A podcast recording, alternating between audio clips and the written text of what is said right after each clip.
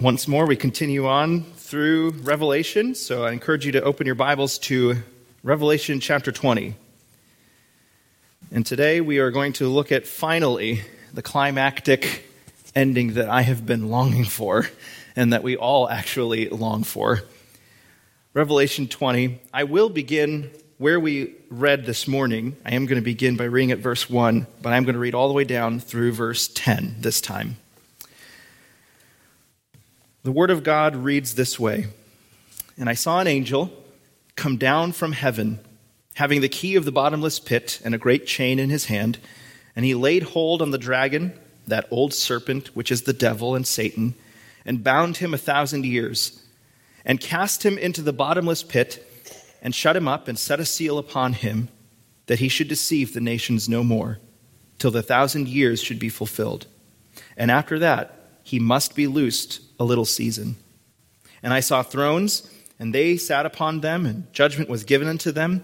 And I saw the souls of them that were beheaded for the witness of Jesus and for the word of God, and which had not worshipped the beast, neither his image, neither had received his mark upon their foreheads or in their hands. And they lived and reigned with Christ a thousand years. But the rest of the dead lived not again until the thousand years were finished. This is the first resurrection.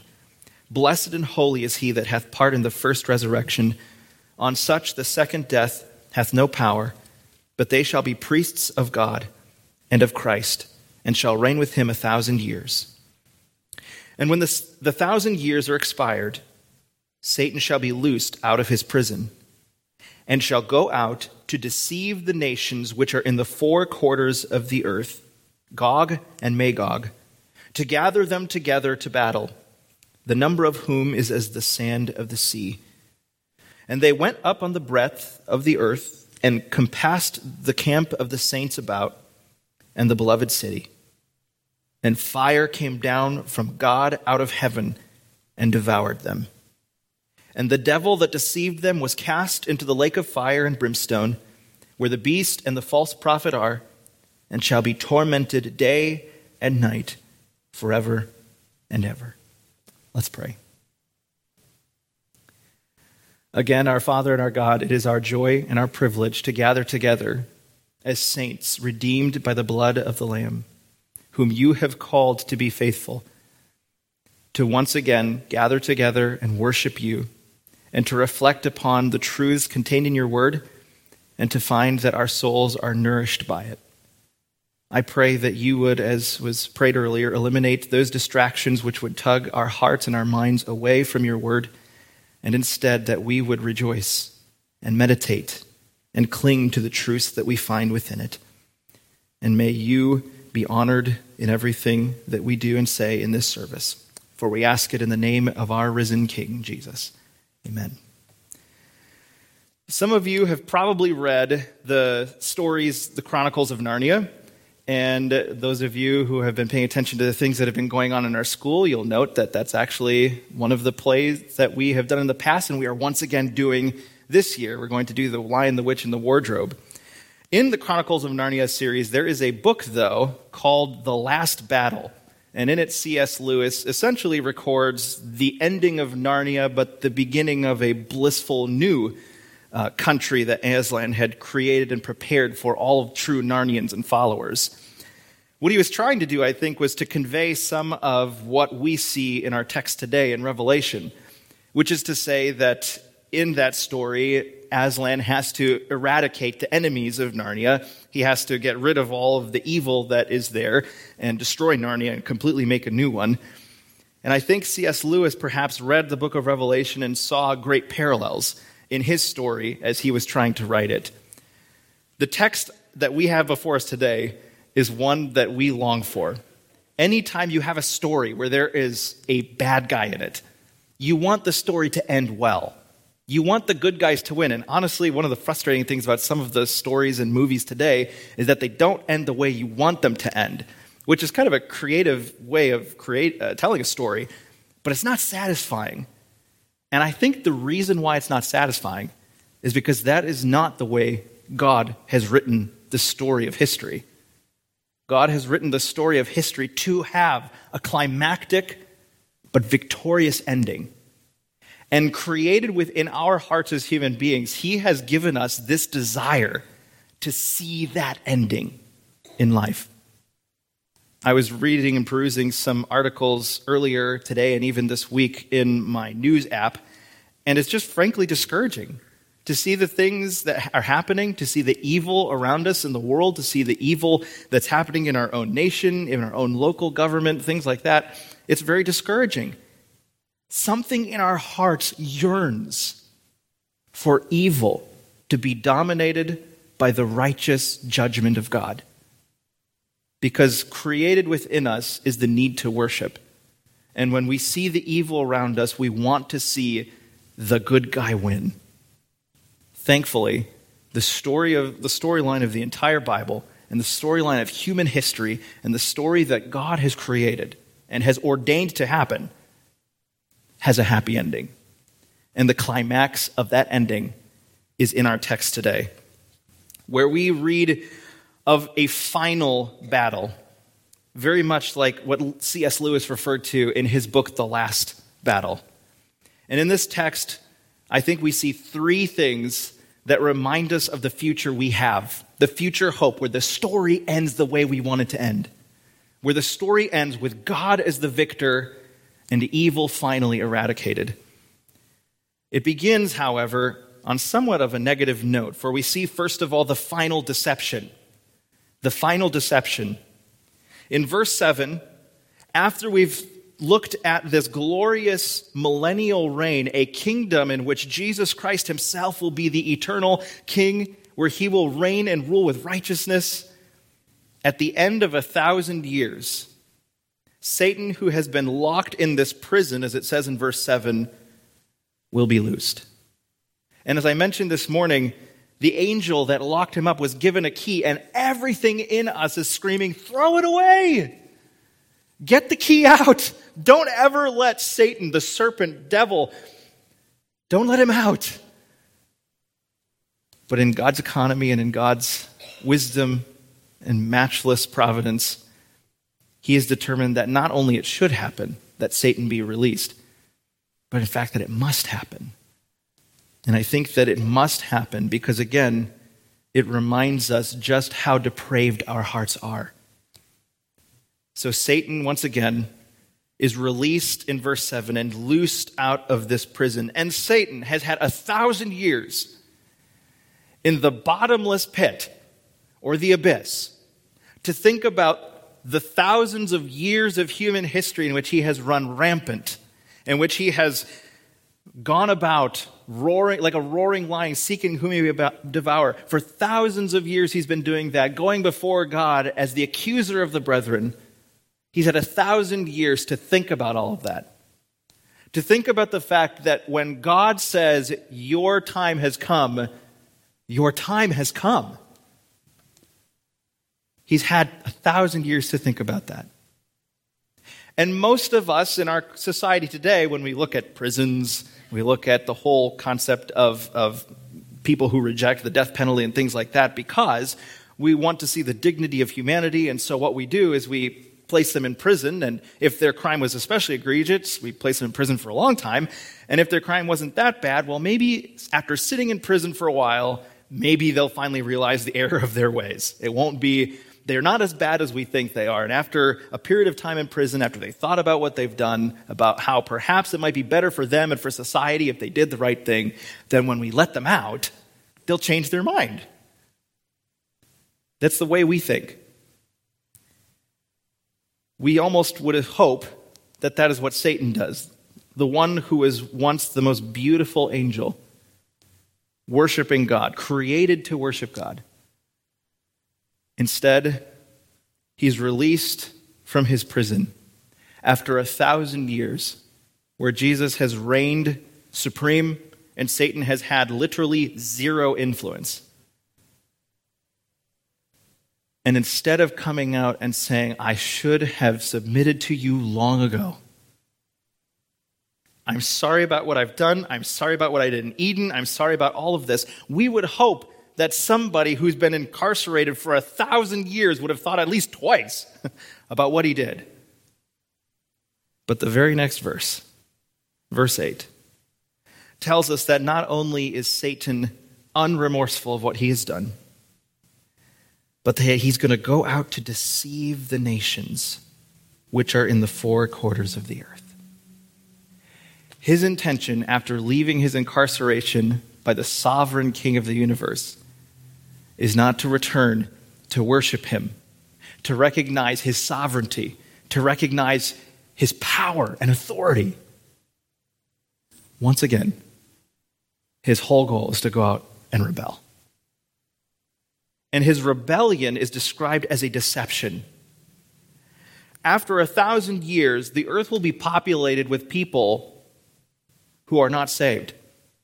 It begins with people who have followed the Lord, who have sought to honor him, and then as they have children, their, their children have children, and the, the population continues to grow, even under the reign of a sovereign, righteous king like Jesus.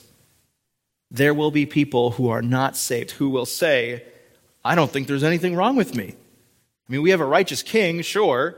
Everything's going well in the world right now, as it were, just because we have a righteous king. But they think that they're good. So much so that Satan is going to have an absolute heyday with them when he's released. For he goes out to deceive them. They think their hearts are not deceived, in spite of the fact that they have reigned with they have been under the reign of King Jesus and of his saints, they will be deceived. And the phrase there, the four corners of the earth, is, is essentially describing in a metaphorical way the entirety of the globe. That everybody on the face of the planet who has been under the reign of Jesus Christ will be under now, once again, the influence of Satan, where he's going to look everywhere. He's going to go to South America, He's going to go up to Canada.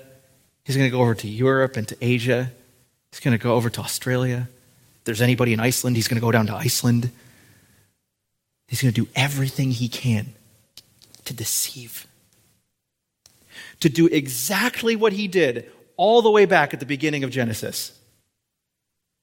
And it just makes me wonder how he's going to do it. He'll have a thousand years to think about it. I can just imagine him going to people and saying, so, Jesus has been reigning for a thousand years. Really? What are some of the things he's been telling you? And they will try to, like Eve, remember the words of Jesus. They'll try to remember the laws that he has said. But if history repeats itself, and if Satan has not figured out a new battle strategy, my guess, my suspicion, is he's going to say, Really? Is that, is that really what he said? Or do you think really that law's a big, a big deal? I mean, people are doing this now, really. People are looking at the Bible and they're saying, well, I mean, I know that the Bible says certain things. Like, for example, the Bible says that marriage is between a man and a woman, and that God has designed it to be that way, and that society really will collapse if marriage isn't between a man and a woman. But that's so last year. That's antiquated. That is the, the, the teachings of a very ancient culture. But we have now arrived to a new enlightenment. We have reached the point where we know that even though God has said that marriage is between a man and a woman, we now understand better that that's not what he was really saying. He was saying something else. Satan's strategy hasn't changed, and it won't change. His whole intention is to deceive. And the crazy thing is, is that a lot of times, even though we know that's what he's going to do, we might be tempted to fall for it. It makes sense. And were it not for the protection of God that we read about in 1 Peter 1 this morning, that he guards our faith, if it were possible, in the words of Scripture, Satan might even be able to deceive the very elect. So, whoever he's deceiving in verse 8, whoever they are, even though they've been under the righteous reign of the sovereign King of kings and Lord of lords, they are not his true followers. For when they hear with persuasive words the influence of Satan and the false ideologies he's going to put into their ears, they will follow him. They will listen to him. So much so that it says in verse 8 that he will gather all of these people together and that the number of these people who have been deceived is as the sand of the sea. If you look at the storyline of the Bible, everything that Satan does tries to mirror and counterfeit the things God has done. Go back to the book of Genesis and remember what had God told Abraham? Leave your family and your kindreds, leave them all, and go to a land that I will tell you. And then what does he tell them later in chapter 15? Abraham, go outside your tent and just look up into the sky. See if you can count any of those stars. I'm going to make of you, Abraham, a great nation. They're going to be as the sands of the sea. There's going to be so many of them. And I'm going to do this for you, for the glory of my name, so that when people curse you, I will curse them. And when people bless you, I will bless them. And through you, Abraham, all the nations of the earth will be blessed. The four corners of the globe will be blessed through you. That was what God did. What does Satan do? Satan goes to the four corners of the earth and to create his own counterfeit people, where he maligns the word of God, he maligns the reign of Christ, he does everything he can to do one final act of defiant rebellion against God, and he is so successful that he's able to mirror even the amount of people that God had promised Abraham, where God himself says, Satan will gather these people whose number is as the sand of the sea. There'll be so many of them. And the question that has got to be burning in your mind, like it was in mine, is how? Jesus has reigned for a thousand years. How could these people be so deceived? How can they think that to follow Satan after the perfect reign of the righteous King of Kings and Lord of Lords, that to follow Satan would be anything commendable? And I, again, I believe the whole point of this is to once again show us just how depraved our hearts are we don't realize how evil we are. True believers who have been redeemed by the blood of the Lamb, like we sang about earlier, recognize just how much we have been saved from. Were for it not for the protective grace of God, we would be deceived by every ideology around us now. Every one of them. Were it not for the work of God and His Holy Spirit protecting us and us as believers taking upon us the armor of God, which includes the shield of faith so that we can quench or withstand the fiery darts of the wicked one, the evil one. Were it not for the protection of God, we would be no different than these people who are gathering at this place that is referred to as Gog and Magog. Our hearts are so wicked and depraved, which is why it startles my mind to think that sometimes we think, or we hear people think, that if I just saw some kind of grand miracle, then I'd believe that there's a God. I've heard people tell, and some people have told me this, that if God were to somehow manifest himself in a miraculous way, if he, were, if he were to make a lightning strike from heaven, or if I say, All right, God, show me a sign in the heaven, make a cloud or something that would just show me who you are, or do some great miracle, and then I'll believe you. That even that would not change their morally bankrupt and corrupt heart. Jesus, I mentioned this to the teenagers in Sunday school, Jesus gave a parable of a rich man and Lazarus. The rich man goes to Hades and is in torment, and Lazarus goes into the bosom of Abraham, in the arms of Abraham, the great patriarch of the Jewish people. And the rich man says, Lazarus, dip dip your finger in water. And Abraham, let him just, just give me a drop, just a drop, for I am in torment. And Abraham says, He can't do that. You've received your comforts in life, and now you've received your due reward, the judgment of God and eternal torment. Lazarus has experienced his trials in life, but he was a follower of the one true God, and now he is in eternal felicity and peace. And the rich man says, Okay, well, if he can't give me any relief, then send him over to my brothers. Send him right now. Send him to warn them of this horrible place. I don't want them to experience the exact same thing. And Abraham says, They've got Moses and the prophets. And that, that was his way of saying, They've got this book. Let them read it. And the rich man says, No, they won't believe that. But if there was some kind of sign that they could see, if they saw somebody raised from the dead, then they would believe. And Jesus says that Abraham in this parable says this if they would not believe Moses and the prophets, what makes you think they'll believe somebody who rose from the dead?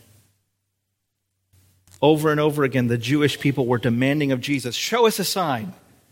Show us a sign of who you are. And Jesus said, What more could I show you?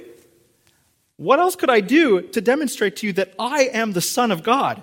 I've made blind people see. I've made lame people walk. I've made dumb people be able to speak. I've even raised people from the dead. I've healed all manner of diseases. I have taught you the very things of the Word of God, and you have felt the power and authority of it. What more could I show you?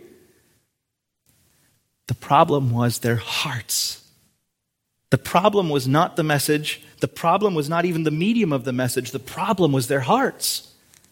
The reason why Satan will be able to deceive people who are numbered as the sand of the sea is not because Jesus was a bad king. The reason why, why Satan will be able to deceive people as the number of the sand of the sea is not because we will have done a bad job at being good, persuasive salesmen. The reason why Satan will be able to deceive people so that they're numbered as the sand of the sea is because those people in their hearts do not want Jesus as their king. And at the first opportunity they have to rebel against him, they do. And that is every one of our hearts from the very moment we're born. This was hard for me, frankly, to embrace when I held Benjamin for the first time because I looked at him and I remember thinking that he just looked so innocent. But then I kept thinking about the fact of how much I wanted him to love God, but that I couldn't make him love God. As I, as I looked at him, I just felt helpless. Because as much as I want him to love God, I will not be able to persuade him. Nothing I do will persuade him. Of course, bringing him to church and teaching him scripture and things like that is good. That's important. In fact, we're commanded as Christians to do that. But ultimately, I'm not going to save my son. Laura's not going to save my son. You're not going to save my son. The power of God in the gospel, as invested in his word, will save my son. And these people refused that. They didn't want him. So when they find a leader who finally says, hey, let's get an army together, let's go over to Jerusalem, let's overthrow this king, let's overthrow all of his followers, let's get this over with, and I'll, we'll establish a new kingdom, and I'll be the king. That they finally go over to this place, and there's a lot of debate as to what Gog and Magog refers to and we don't have time, but if you were to go to Ezekiel 38 and 39, you would read about Gog and Magog, about King Gog and the nation Magog, and you'd read about that. But the idea simply is this that Gog and Magog represent the people who are against God Himself. That they don't want, they represent the group of people who refuse the righteous reign of Jesus. And they gather themselves together as a nation. It's almost like Psalm 2 when it says, Why do the nations rage and the people plot in vain? They set themselves against the Lord and against his anointed. That's exactly what these people are doing. They're raging against the king. So in verse 8, they go, he goes to deceive them. They gather together. In verse 9, they went up on the breadth of the earth and compassed the camp of the saints about and the beloved city. The camp of the saints, the beloved city, what is that a reference to? In short, I believe that is a reference to the city of Jerusalem. I believe this is the holy city, Zion, the city that God had promised to David to be his throne forever from generation to generation and that there would be a seed of his who would always reign on the throne, and that he would reign on the throne forever. Satan knows exactly where Jesus is. Satan knows where the camp of the saints is. Satan knows where God's love is set upon. This city is described as the beloved city. God has set his love upon it, and he has set his son on the throne. And Satan says, Let's go around it. So they literally surround the entire city with this massive army, hoping to overthrow the king who has reigned for the last thousand years. And look, the only thing we can compare to of kings who've reigned for thousands of years is maybe the Roman Empire, but even after that, it's not one king, it's lots of kings, and it's a very ugly history. This is one king who has lived and reigned for a thousand years. And they finally want to uproot him. And so they surround the city, and you can only imagine what might be going through the saints' minds because they know if they love the king and if they love the king's word, they know what's going to happen next. They know that Satan will not prevail. There will be no fear in their hearts. I'm, I'm convinced of that. They will see this massive army of people who have been deceived and who want to rebel against the righteous reign of Jesus but not a soul of those who are counted among the saints will fear. I think they're going to look at their King, Jesus. We will look at our King, Jesus. And we're going to say, Watch him work.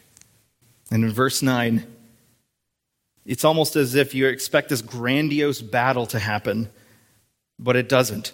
Verse, verse 9 fire came down out of heaven and devoured them. In some ways, it, it almost seems anticlimactic. You have this great, grandiose battle, and you're expecting this great battle. And yes, the good guys are probably going to lose some people, and maybe there's points in the battle where you're wondering, are they going to win? But then in the end, the hero always ends up winning against it, right? You expect something like that, but it's, it's very anticlimactic. I mean, it almost is like that Indiana Jones scene where this one guy comes up with the whip and he's going around back and forth, and Indiana Jones watching him doing that, and he finally just takes out a gun and shoots him. Like, that's the end of the fight. There was no fight. There's no fight here. The saints don't even have to lift a finger. The God of heaven, the Father, rains down fire, lightning from heaven, and it immediately devours the entirety of the opposition. There's no battle. None of them stand a chance. The final battle is, frankly, very, very short. And we move from the final deception to the final battle to verse 10, the final judgment. The final judgment. The devil that deceived them, the one who was bound for a thousand years, only to be released at the permission of God who leads a rebellion against the King of Kings and Lord of Lords, he is finally and eternally cast into the lake of fire and brimstone, where the beast and the false prophet are, and shall be tormented day and night forever and ever. This is the ending we've been waiting for the one who is the serpent at the beginning of Scripture, deceiving and plunging humanity into sin, is finally experiencing the promise that God made in Genesis 3:15 where there would be a seed of the woman who would crush the serpent's head. And yes, he did crush the serpent's head at the cross for sure. But Satan still has influence right now but it won't be for long. One day, he will officially and swiftly and finally crush the serpent's head. And that'll be the end. Satan will not, will not be permitted to be released anymore. There's no key to open him up and, and let him back out. It's the end. It's done. It's curtains for Satan. The judgment of God has finally fallen upon him. And this final judgment is irrevocable. Nothing that Satan could do to petition the Almighty will change his sentence forever. God will vindicate his righteous law. He will vindicate his righteous nature, and he will judge Satan once and for all. And this is what we get to look forward to as Christians. It hasn't happened yet. Right now, we are afflicted on every side. We are like the saints who are enduring for a little season the trying of our faith, where we see sin either in other people or sin in ourselves, and we see the world and its influence, and we see Satan himself indeed walking about like a roaring lion, seeking whom he may devour. He wants to devour us. Until the day when he's finally cast into the lake of fire, we will be fighting. And it's going to be a fight for us right now, a fight to the death. There won't be one moment in the rest of Rodney King's life where he's not fighting his own sinful nature, where he's not fighting the world and its philosophies and its influence, and where he's not fighting even Satan himself, who wants to sift him like wheat. It's the same for us, all of us in this room. And the question is how will we respond to it? Will we take heart, like we talked about this morning, that there is coming a day when it will be over? Are we taking courage in the fact that we're on the winning side? We're on the winning side. We don't have to fear Satan. We don't have to fear the battle that we face each day when I get up and I look in the mirror and I see Rodney King, who has an inclination still, even though God's Spirit rests within him, has an inclination still to sin. I don't have to fear. I have Christ within me. I have the Holy Spirit to help me battle that sin. I don't have to look at the world around me and look at the political atmosphere and fear and wonder what's going to happen. I don't have to fear. Jesus wins. The end is sure. And God's perfect timeline is without, we can't understand it. It's outside our knowledge. Our responsibility as the saints of God is to persevere, press on, continue on. And it's going to be a hard battle, and it's not going to be easy, and we're not going to be perfect. Each one of us in this room has failed and will fail again. But one day, the battle will be over. And we can look forward to that day when our King will rule and reign forever. Lord, I just praise you that though at times we are weary and though at times we struggle, nevertheless, in your word there is great solace. For we know that Satan's doom is sure, as Martin Luther said in his great hymn, and that we must rage against the captor, to w- wage war against the one who is seeking to deceive the hearts of humanity. Lord, I pray for anyone in this room who has not trusted in the gospel of Jesus Christ, who is currently under the captive spell and deception of Satan, that your spirit would overrule and that you would open their blind eyes to see their need for Christ. For those of us who are pilgrims on this weary road, Lord, I pray for each person in this room, including myself, that you would strengthen our hearts to know you have not left us alone. Even though we walk through the valley of the shadow of death, we will not fear because you are with us. And as we wage war against the world, the flesh, and the devil, give us the strength to obey. For we ask all of this again in the name of our Savior Jesus. Amen.